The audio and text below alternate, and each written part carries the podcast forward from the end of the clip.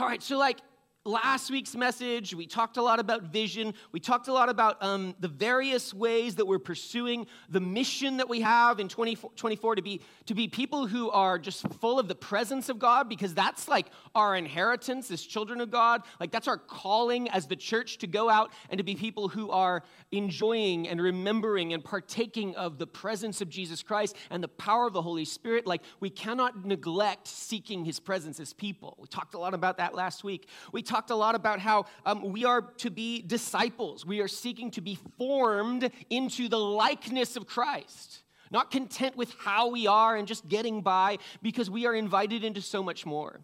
Christian maturity is to look like Jesus. And we're called to be disciples, which are people who are becoming more like Jesus. Don't ever settle for less than that. Please don't ever settle for less than that. Let's not be a church who settles for less than that. Let's lean into what God has. We talked about that. And we talked about also that we're going to be a church that's on mission. You know, we want to see people come to know Christ. We want to see um, how that works out. And, you know, we're going to do some things in this upcoming year, you know, just try some things out. And I think some of it will be fruitful. But like I said last week, the most powerful source of mission, the driver of mission in the church is you being formed into Christ likeness. It's your life that you live amongst your friends, amongst your coworkers, um, amongst your family, and them seeing like, man, God is doing something in this person, and this person is just becoming more, more loving, more sanctified, if we want to use a church word, right? More full of the power of the Spirit, more demonstrating the fruits of the Spirit. There's nothing more powerful than that. We can be a we can be a church that is good and competent at outreach, yes, like as an institution, but you guys and the Holy Spirit at work in you, that's the greatest thing that we have. That's the greatest, most powerful missional tool we have available to us. And so just wanted to wrap that up for you guys. And you'll, if you watched, um, you might be a little nervous uh, because there's some bricks here. Um, if you watched last week's message, you know that some things got smashed. I smashed my cell phone, my, my, my smartphone, and now I have what my the sophomores that I teach at Summit call my prison phone. Said, is that a prison phone? I'm like, I don't know what that is, but no, it is not a prison phone. It's a phone. It makes phone calls, you know, just as cool. Um, they didn't believe me. Um, so I'm not going to smash anything today, but we did talk a little bit about um, walls, right? We talked about walls. And this idea of walls resonated with many of you. I heard a lot of people, more so than, much more so than average, people like reach out and say, hey, that was like a helpful concept. Um, and so I want us to spend some more time over the next couple weeks thinking about this idea of walls. Um, because like my thing and what i like to do in the new year is i like to think about spiritual development. I really that's like that's like my, my passion and i give myself permission to just go on out and talk to people about how do you grow up into christ. And moving through walls i think is an essential part of that. Um, we we uh, this this concept of walls like has helped me to understand my own spiritual life. Like because i'm seeing how the lord is using this um, stage of hitting walls, frustrations, and difficulties in, in my life to actually shape me and form me into, into Christ likeness. So I just want to recap a minute. Um, to, to, to, to, clarify what I mean by, by talking about walls. So, last week we, we talked about this model of spiritual growth. I think I've got it up here, right? Um, that Janet Hagberg and Robert Guelich, probably wrong, sorry, Robert, um, develop in this book, Critical Journey. And, and, I, and it's really just like, it's just this pro- progress that we go through as Christians, right? Um, it begins with this first stage, like recognizing who God is, the recognition of God. I mean, that's, that's conversion. That's us coming in and taking steps towards God. It's hearing the gospel in belief, right? We understand this. But one thing to pay attention to in this model is at the very end, what these people uh, present as the, the, the, fullness of the Christian life, you know, like, like the ultimate goal to which we're, we're going is a life of love, right? I think it's important to consider that. Like, we begin with a recognition of God, and we're called to a life of love. That is maturity, well defined, a life of love. And I, I, think it's important for us to know that, like, that the, the, the where we're ending up on this spiritual journey, pursuing God, obeying Him, being disciples, being sanctified, is towards becoming people who love and who love well, who love God well, who love others well. This is what we're called to. I mean, Paul knew this, right? You probably recognize 1 Corinthians uh, 12 in the beginning of 13. Paul says this I will show you a more excellent way. That's, that's like some, some strong language. The mo- more excellent or the most excellent way. He says, If I speak with the tongues of men and of angels, but I don't have love, I've become a noisy gong or a clanging cymbal. If I have the gift of prophecy and know all mysteries and all knowledge, and if I have faith so as to remove mountains, but I do not have love, I am nothing. And if I give all my possessions to feed the poor, and if I surrender my body to be burned, but I don't have love, it profits me nothing. See, what Paul explains here and he's laying out to the Corinthians, he's challenging them on their love, right? Because they've been growing in a lot of different areas, but the love, what Paul's trying to spark and to encourage them to, is to love. Because all here, here what Paul makes clear is, is that there's a lot of good things on the road to Christian maturity. There's, there's spiritual power, spiritual gifts, the Lord at work in you, like supernaturally uh, using you and, and giving you, you know, you and the, and the rest of the church around you, like, like just works for the sake of ministry, works for the sake of evangelism. Right? There's, there's lots of understanding on the path to Christian maturity, rightly so. We come in to understand things that we didn't know before. We come to understand what, uh, what, what, the, what life is really like. We, we come to understand the Bible better and what God calls us to. Very important and good part of Christian maturity. We, we, we're called to faith. We're called to grow in faith. Really essential part of Christian maturity. So many churches focus so much on faith, and as they should. Like faith matters, right? We're called to, like Paul goes on, called to serve the poor to give what we have away for the sake of those who, who are lost and those who are hurting and those who are broken. This is good. This is right. This is the path to maturity goes through these things. We're even called to take a stand in a dark culture to the point where there might be some pain or you pay the price for it. He says, I give my body to be burned. Like there might be persecution on the road to Christian maturity, but he makes it really clear that all of those things being good need to have their right place in the context of what's really going on in the maturing of the Christian. Those who are without love miss the whole thing. You can do all these good things, these good things are important to maturity, but without love, none of this profits you. All of this stuff is contributing to our growth in love. So it makes sense to me that the goal of the Christian life is this life of love. It's what we need most. And I think it's interesting, like, as I think about this model, and I, I just really love models. I hope that isn't boring to you, but right? I love it because love propels us through each of these stages of discipleship growing love, growing love of God, and growing love of others. I mean, we enter into stage one, this recognition of God. When we do that, we, we, we come to recognize God because we get a glimpse of His love. Because the gospel is this message that Jesus Christ loves you he doesn't care. It's not that he doesn't care about the things that you've done, but he has taken care of the things that you've done. He's forgiven you of sin. John 15, 13 says this Greater love has no one than this, that, uh, that one lay down his life for his friends. And the gospel is this good news that we, while we were still enemies with God, are recipients of God's love. His grace is offered to us. He says, I can be your friend. I want to show you great love that I have for you, so much so that I'm going to take all of this shame and all this guilt, I'm going to take it away, and I am going to adopt you into my family, and I'm going to trust you where you don't deserve it, and I'm going to to love you where you don't deserve it, and I'm. I'm going to take care of you like you don't deserve. And we respond to this crazy message given in Jesus Christ, Jesus Christ dying for us on the cross, and we just say, Oh, yeah, that's love, and I want that. And I understand that's love for me. It becomes personal. We come to recognize God. We don't just understand who God is, like facts about God. We understand He is He is love, and He demonstrates love for us on the cross, and that is love for us. It is meaningful love, and so we recognize that and we respond. That's how we get into stage one. We see His love, and we respond in faith and in love towards Him. We just say, okay, Lord, I'm going to let your love given draw me into relationship with you. And then we go on to this second stage of faith the life of discipleship, and we're propelled in by love. Jesus said in John 14, 15, If you love me, you will keep my commandments. It's pretty simple.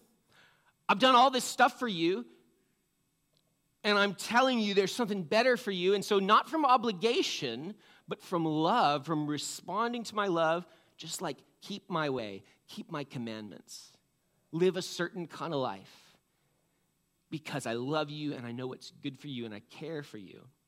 In this second stage of discipleship, we're growing in our love for God and we are, um, we make changes to our lives to be like remain in, abide in, to use John 14, 15 language. We make changes to our lives so that we can be more a part of, more loving of God, and, and, and receive more of what He has for us. We recognize in this second stage of discipleship that there are things that we do, ways that we live our life that are just inconsistent with the commands that Jesus has given us. And so we, from love, we put things down. We turn away from our sin. We turn from the things that Jesus told us are bad, like greed, like selfishness, like pride, like sexual immorality, like these stuff that Jesus was like, hey, let me let me just make it clear. You're like, you're just killing yourself and this is awful and it's just ruining your life. I have a better way for you. And so trusting in Jesus and putting our faith in Jesus, we make choices, right? We make choices to live a different kind of way. There's a lot of choices in this first stage.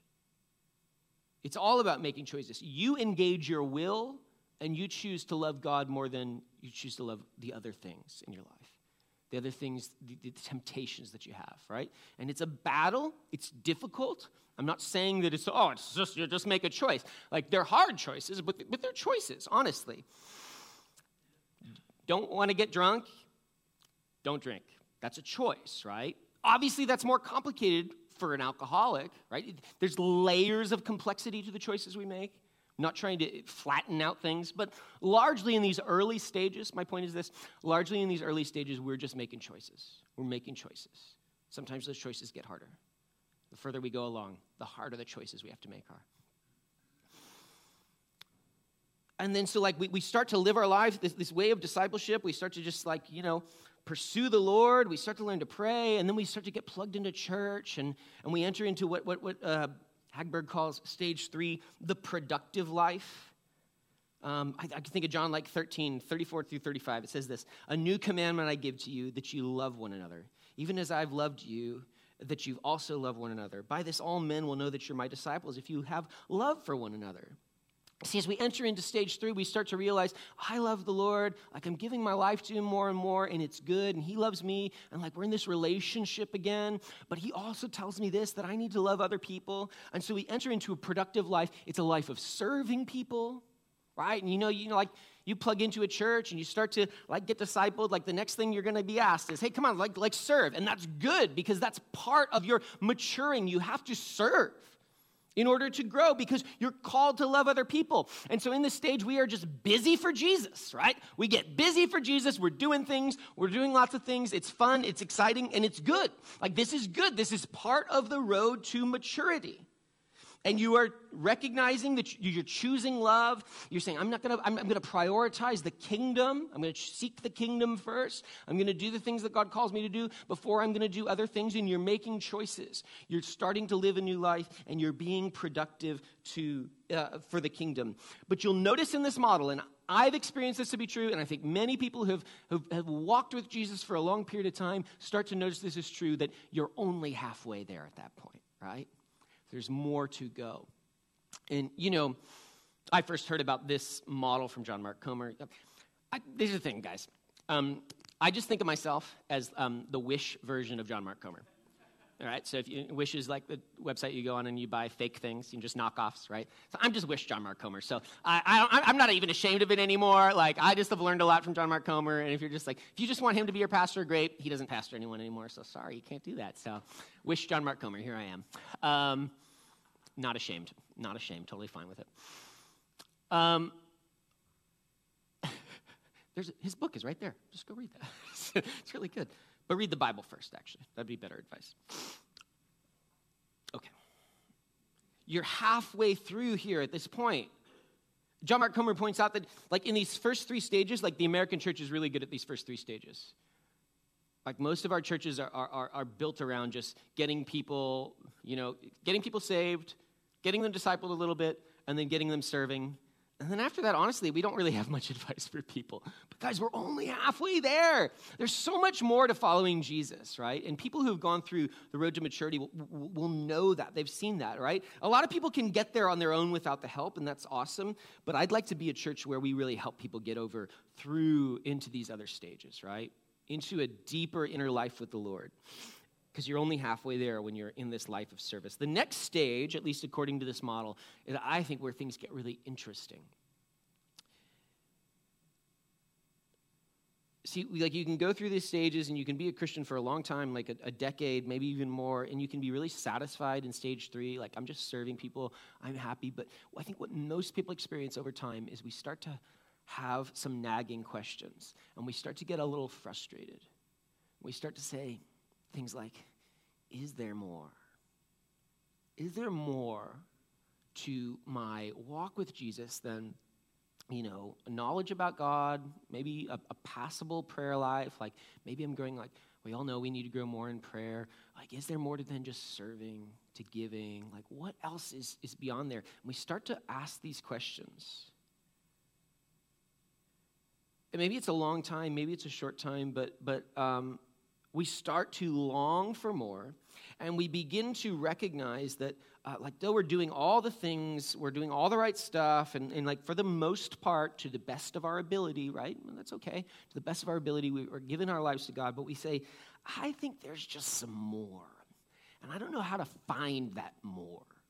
Like i don't know how to identify things that i can give jesus more than what i've already done because i've done the things i've been asked. So like what else is there and I think this sense of longing and frustration, it drives me, it drives us to seek and understand what's going on. And so, so we get a little angsty and we start to get before the Lord and we're just like, like hitting some things and we get on this inward journey and we're asking, Lord, Lord, show me my heart. Show me what's really in here because I feel like there's some things, even though I feel like I'm told I'm doing all the things, I'm checking all the boxes and that's good.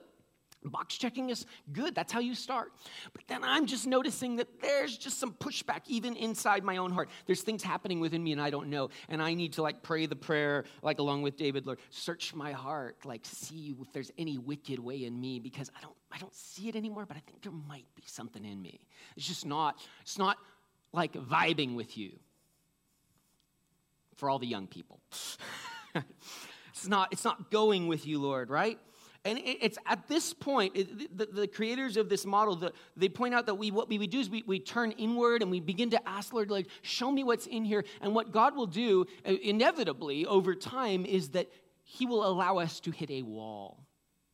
A wall. And it's a great thing. We will get to a point of frustration or maybe even just like deep doubt or cynicism, or we'll be like on the verge of giving up or walking away or just saying, I'm just to resign myself. I'm to make myself happy with what I have. And I just, I'm not, I'm not to hope for more or expect more from the Lord. We get to these walls and we just like, we cannot see how we can progress any further because everything that we're told doesn't work.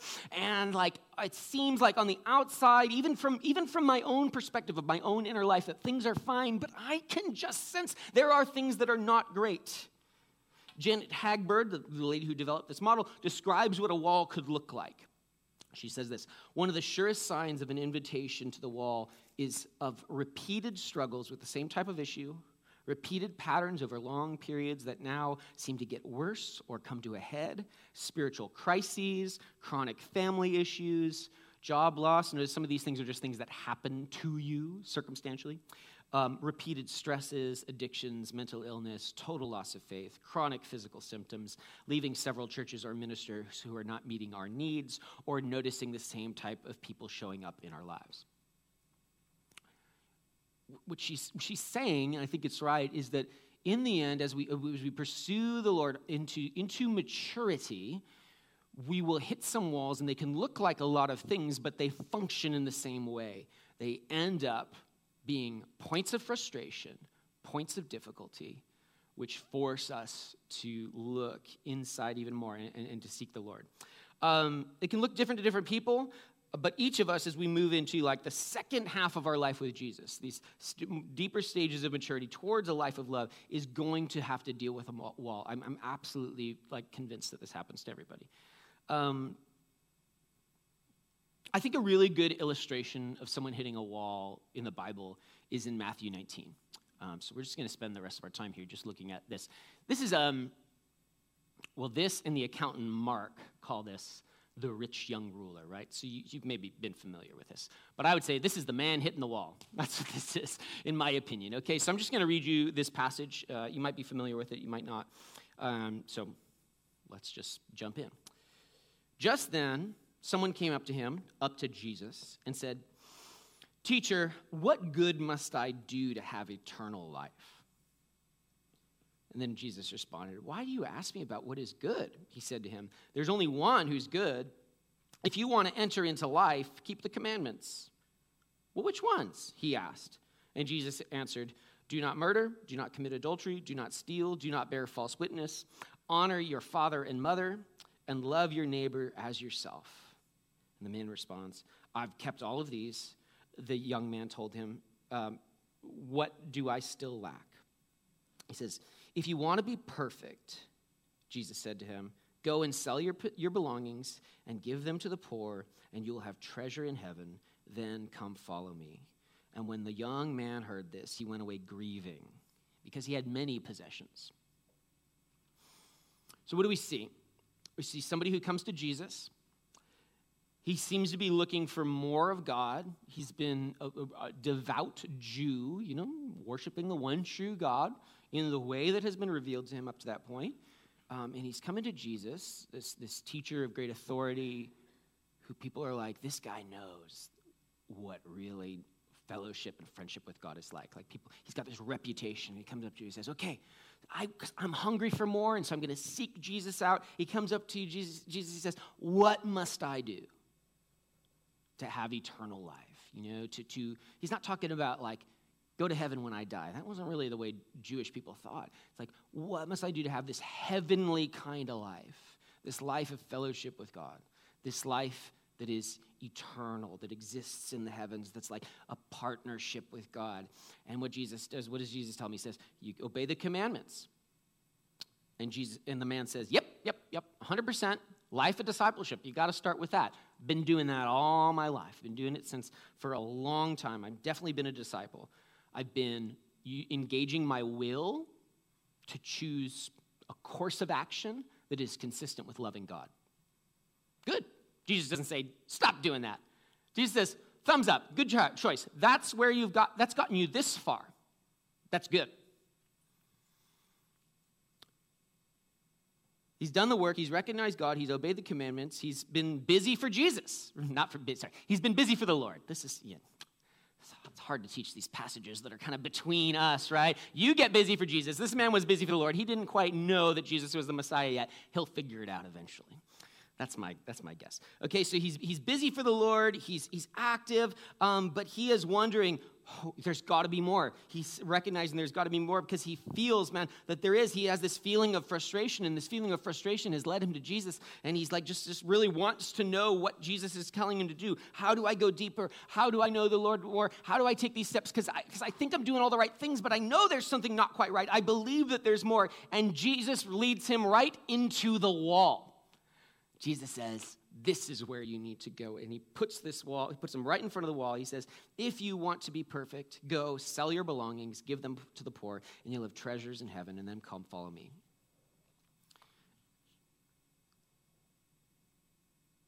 This guy looks at this wall.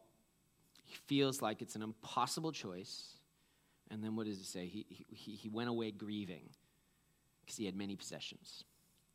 Now, look, this probably isn't your wall. The thing about walls is like they, they come up in a lot of different ways. I'm not saying application, go sell all your, sell all your things and, and give them to the poor because Jesus only said this to this one guy, by the way. right? A lot of people came up and asked Jesus, What can I do? And Jesus gave them an answer for what they particularly could do. So don't just like cut and paste this and try to just live your life this way. But understand this Jesus was leading this guy right to a wall. Like, look, the shape of the story applies to you. The shape of the story applies to you. A person has moved through these early stages of seeking God. They've been discipled. They're, they're doing the, the stuff. They're doing the things they know how to do. They're looking for more. And on that road towards more, they just bump up into this hard place, this difficult thing. They don't know how to get through it. This man hears what Jesus asks him to do, and he just he hits the wall and he goes away sad. And it's not, I really like, I really love this man. This man has helped me through many difficult times. This man is not greedy, I don't think. Or I don't think he's selfish. And I don't think he's some kind of a villain. He's just like me and he's just like you. He's being a really normal person. Because think about what Jesus is asking him to do. Jesus isn't saying, just give away your money. I mean, that's on the surface level what seems like the request is. He's really asking him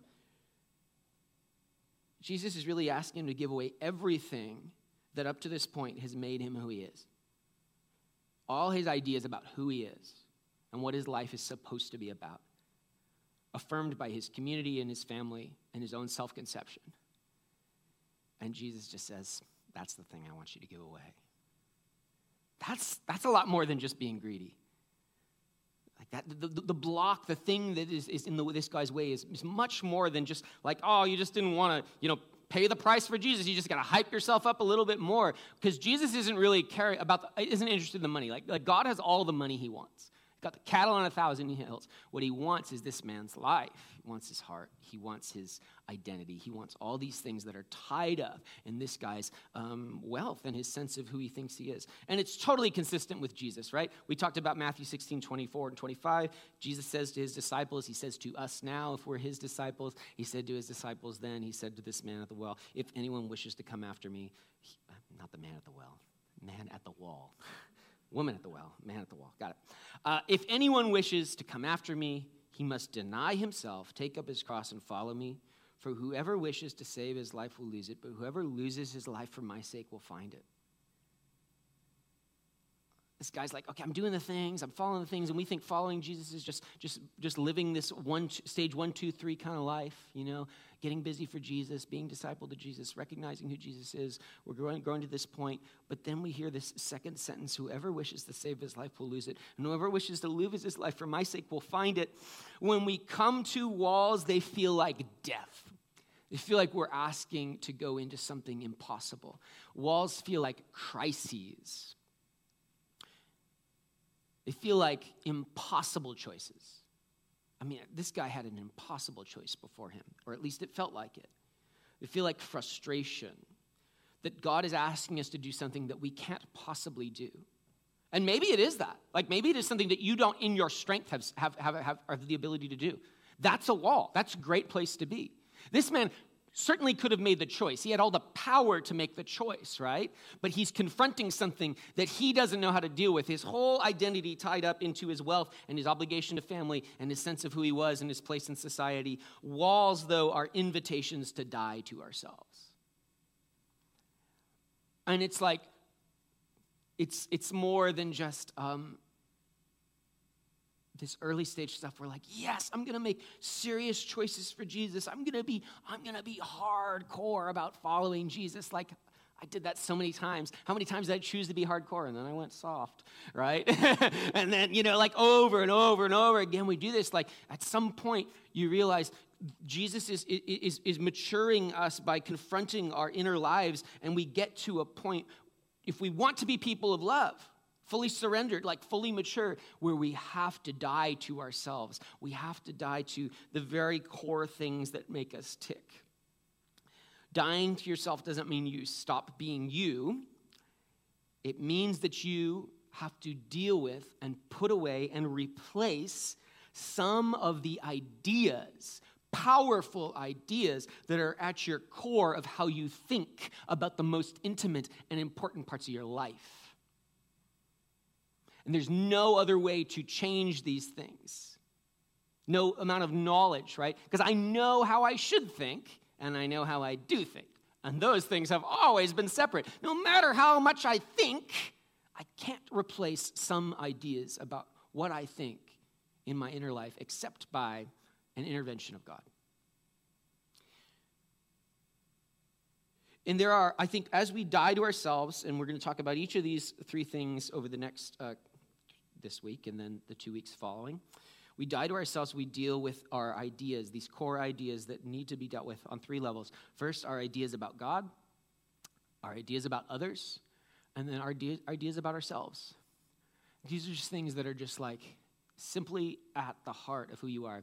We, we think ideas like, oh, something so fleeting right ideas just concepts like like i mean we can think all sorts of things i can create an idea right now there i did i'm thinking of yellow I was about to say bananas, but that's not thinking anything. Something as mundane and stupid as that, right? I create ideas. But we have to understand like, like ideas are powerful in our lives. They really will impact the choices we make and, and what we think is safe and good and right, what we think is going to make for our peace and our joy and our happiness. Ideas matter so much. And our ideas about God, like what we owe Him, and what he gives us and how he feels about us and who he is and what his character is like, these are essential. These things matter so much. And I can think, I can study scripture, I can think the right thoughts about God, but I understand, I've lived long enough and tried to follow Jesus long enough that though I think all the right things in my heart, I'm hiding some things about my views of him. And I don't trust him the way I should because at the heart, I've got some ideas about who he is that aren't right. I, like I, I can think about other people, right? And we're called to love God. We're called to love others. Like, the truth is that um, I think every a lot of us are hung up on this. I was kind of talking last week about how kind of we're um, a church that most of us, many of us, are in the middle. They're kind of this in this middle age where we're like, okay, I'm gonna serve people, and yet we also feel exhausted all the time. anyone else? Like, I'm going to go out and do the things, and I'm going to feed the poor, and I'm going to take care of all the people who are in need. And then you're just like, but I just want to take a nap. And at the heart of that is like, man, we have some ideas. We, like, we have two irreconcilable things the call to serve and the call to rest. How do you reconcile those things? On the other side of the wall, those things get reconciled. And it's by dealing with some ideas that you have about yourself and what you need and what you want and what you're for, what you deserve, what other people deserve, good or bad, vengeance maybe, right? You got to deal with some stuff. And the Lord needs to deal with some stuff. And then you have some ideas about yourself. You just think of you're the type of person that does X or Y. Like you are locked into, and I'll talk about next week, but like imaginative gridlock. You ever been in traffic, gridlock, can't go forward, can't go backward, can't go to the side, can't go anywhere. Until some things move, nothing can change. The ideas that we have about ourselves and about God and about others, they form this like gridlock where we can't move forward, we can't move backward unless we start to deal with these things. And that's what God does at these walls. Um, we're going to explore these, uh, these uh, different things, but this idea about God is kind of where we're going to spend the rest of our time, which is slowly, or no, very quickly uh, passing, and I'm going to wrap it up here really quick. If you have a malformed idea about God, that is, a wrong idea about God, who He is, progressing in love and faith and hope, right? These things that we know are going to be the inertia that drives us down the road to maturity if you don't have the right ideas about God, you, it, it, will, it will be an impossible scenario because you'll be working against your own self. And um, if, like, you, you choose, you want to choose to love God, you want to choose uh, the right things. Like you can, in your will, you can choose to trust. Like, like this is the thing. You, you ever get in this scenario where, where you're having a difficult time? Maybe you're having some doubt, Maybe you're having um, some um, fear or anxiety in your life. And the people around you give you really good advice, which is just trust the Lord. That's, that's the right advice. Just have faith. The problem with that advice is that you don't. you've tried, you've in your will, you've you've faithed it up all the time. Like I'm gonna, within my will, within my willpower, I'm gonna throw it all at having more faith. I'm gonna tackle doubt by having more faith. I'm gonna have more trust. But we don't. So then you end up playing this game where you know you're called to something and you know you're capable to a degree in your will of choosing something, and you are, and that's good, and that's a road to the step of maturity. But you have something really deep and more fundamental that is stopping that from progressing. Uh, as I was driving over here, I thought of this analogy. Uh, it's like a train, okay?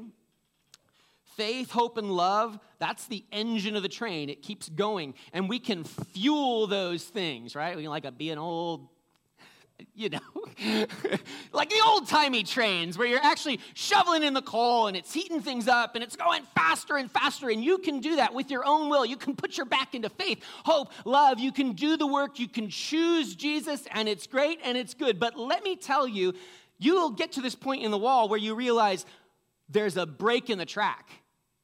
You can go as fast as you want. You are not going to jump over where the rails are gone. And that's what Jesus needs to deal with in the walls. You have some ideas about who God is and what He's like, and you need to repair them so that you can go on to a life of love throwing more faith and trust at it isn't going to repair the broken tracks. Going faster, putting more steam in the engine isn't going to do it. You have to go before the Lord and sit at this wall and say, God, what is it that I think about you that is wrong? What, in what ways, like, am I just don't have the infrastructure to keep going on in faith? And th- that is a blessed time because God recognizes, yeah, you are called to more and I can repair it. And you can keep shoveling this coal in and going faster, and it's going to be good. But you need to repair first. And the walls are like the signal man saying, Stop. The track is out up here. You need to slow down. Because just saying, I'm going to choose faith more and trust more, like, yes, but just hang on. Fix the track first. Something in you is going to lead you to a train wreck unless it gets dealt with. Look, I think it's clear in the text that this man, the, rich young ruler, right? He came to Jesus, he asked him, How do I have eternal life? I think it's pretty clear he was hitting a wall. And the primary issue, I think, is how he thinks about who God is. It's this first level of his thoughts towards God the deficiency that he's having in moving forward. The reason that he walks away sad is because he just doesn't have the right idea about who God is. I, I, think that because of how Jesus starts out the, the interaction, right? The man comes to him and he says, Teacher, um, you know, how, how can I have eternal life? And Jesus responds this way He says, Well, why do you ask me about what is good? There's only one who's good. A lot of times in, in, in the Gospels, especially, like Jesus will leave some little little goose eggs, right, of like the meaning of, of the passage, but it's missed by the people in it. Jesus is saying, You're a guy who doesn't know how good God is. And so when I ask you to come lay down your life, give away your stuff, put your identity on the altar, you're not going to do that until you recognize there's only one who's good, and He's the Lord. And it's not just like, oh, good. I mean, yeah, he, did, he didn't strike me dead. That's good. right? That's nice. I mean, it's nice that God doesn't strike us dead or send lightning bolts, or he's like, not like a Greek God, right? But in God's character, in Scripture, what we see is that he's, he's more than just good in that way. He is just good. He's gracious. He's kind, he's patient. His love is inexhaustible. It's his very nature of who he is. He is love. I told him in 1 John. And I might be able to affirm, and I think, I think this guy would have said, Jesus said, there's only one who, who's good, and he would have said, yeah, yeah, yeah, I know that. I, listen, I know some things about God. I've, uh, I've been following after God for a long time. But does he really believe that God is good enough to care for his needs? Right? That's a deeper question. Is he that good? Does God, is he good enough to ensure my safety, the safety of my family and the people who depend upon me? Is he good enough to walk with me through like crisis? How good is God? I think that's the question he's asking. Does God really mean, does, when, when, when you think of God being good, does that really mean that he's really going to take care of me? Is he really? Or am I just kind of having to be the lead and he can just handle the, the really bad stuff? Or is it the other way around? Does he care about me so much that even if I were poor and I had nothing, like 90% of the people in Israel at this time, right, who are just beggars and lepers and, and just like field laborers who just have to work if they want to eat? Does God care for me enough if I were to be just like them? Would he see me? Would he provide for me? Is he that good? I, you know, we, we, come, um, worship team can come up now. We, we come to the gospel, right? And the gospel is, euangelion is, is the Greek word. Um, the evangel, eu meaning good, angelion, the message, good message, good news, right? And we, we hear about how Jesus loves us, right? In the stage one. We hear about what the gospel is, and the gospel is I was an enemy with God, and he demonstrates his love for me while I'm still a sinner, while I'm still against him, while I have no interest whatsoever in him. He demonstrates his love for me by dying on a cross for my sake to take away my sin and to invite me into a relationship of love with him where I can just grow and trust him more and more. And when you come into stage one and you think, I got it. I heard the good news. It's really good. It's way better than I thought it was going to be, right? And then you grow up and you grow into maturity and you're like, you know what? I, you know, I like to, you know, party, but I think I'm going to like Jesus more. And so you make some choices and you go in and you, you, you, straighten your life up a little bit and you find out, you know what? It's good. It's good. This is way better than being hungover all the time. You know, this is way better than all the other things that I were pursuing. This is good. Good. Thumbs up. Ten, five stars. Recommend highly. Go on Yelp. Review review Jesus. Five stars. He's great. And it's good. It's good. It's great. And then you go into this life of service and you're like, oh, I get involved in the church and I get to do something and my life has purpose again. I get to tell people about Jesus and it's good. You're busy for Jesus. It's good. And then you get to this point and you're just like, I really know that he's good, but he's asking me to die to myself. He's asking me to lay some things down that are so important to me, that have served me so well for so long and made me who I am. And He's really asking me to just lay things down. And I don't know if He's that good. He was good here, He was good here, He was good here. I don't know if He's going to be good consistently. And look at the thing is, I can't give you the three steps to think the right thoughts about God, right? I wish I could. I wish I could give you just the here's your application, walk away. But I'll just tell you this um, walls are a place for kneeling. You're going to come into these points of frustration where you're like, all right, Lord, I want to become a person of love. I want to go and really believe and confront these ideas that I have about who you are. And I, I know the things I should believe about you but there's something within me like there's a there's a contrary idea that needs to go and i don't know how to deal with it and these walls are occasions where god can just do the work and we could walk away in frustration we could try to punch our way through the wall which isn't going to work you're just going to end up with bloody knuckles we could be angry at the wall and angry at God. We could walk away from church. We could walk away from everything. We could be, be angry at the people who caused the wall. But in the end, actually, these are things that God is just like, they're just happening, and I'm can, I can grow through these things. What we need to do when we get to these walls is we just need to kneel before the Lord.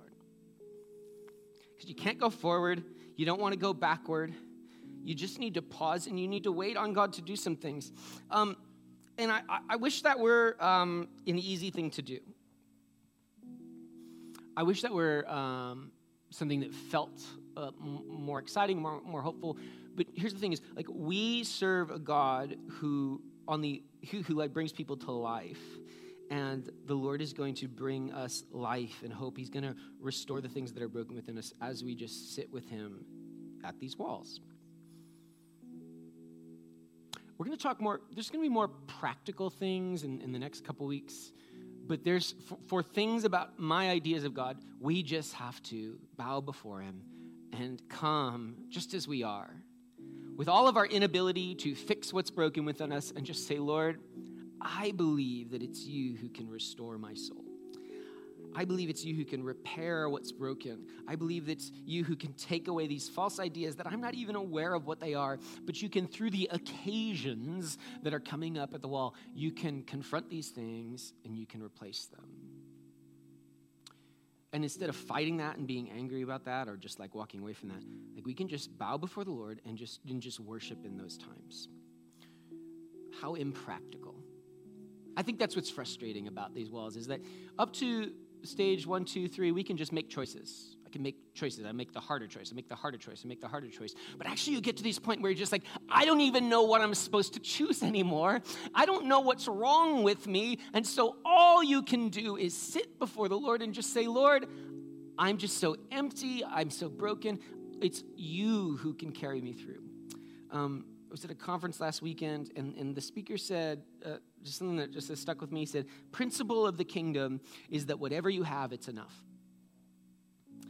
And that's not true because you can just make do. You can put yourself on starvation rations with what you have.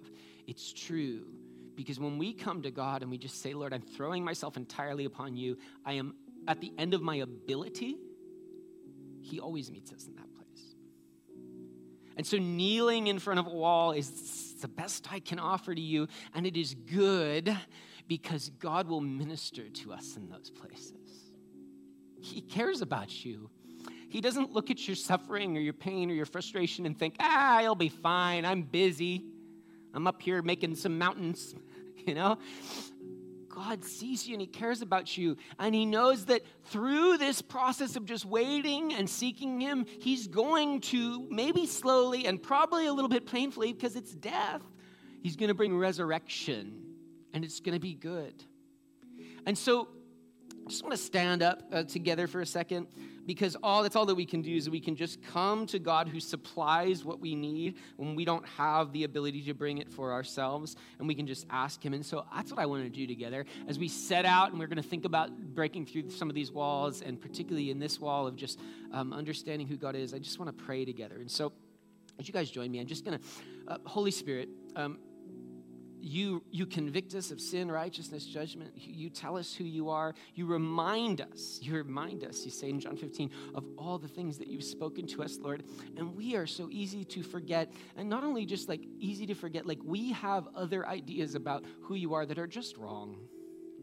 And so we kneel before you, Lord. Lord, we humble ourselves before you, God. What else can we do but come empty handed and we rest in front of these walls and we say, Lord, would you meet us wherever we're at?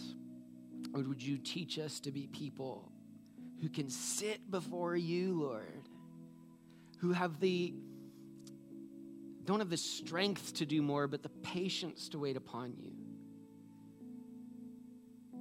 Lord, if there's something, if there's something that's in the way of my faith, hope, and love, and if it's something about just like some wrong idea I have about you, Lord, would you just come and uh, correct that, Lord? Take away what's broken, repair and mend what I need repair for. God, we rely upon you. You are so good, God. You are gracious and you're kind. We've known it, we've seen it, we've seen your five star reviews all throughout our life, and we see what you've done in other people. And God, we want to believe that you'll do those things for us. And so we come before whatever the things are that we are struggling with, and we, we just worship you in those places. So, God, even in this moment as we, as we worship together, God, would you be present with us? Would you be present here among your people? Yeah, let's just, let's keep, uh, let's, let's, let's worship together and, and just, just seek the Lord. Ask Him, you know, just talk to God. God, God wants to talk to you. He, he likes you that much. Yeah.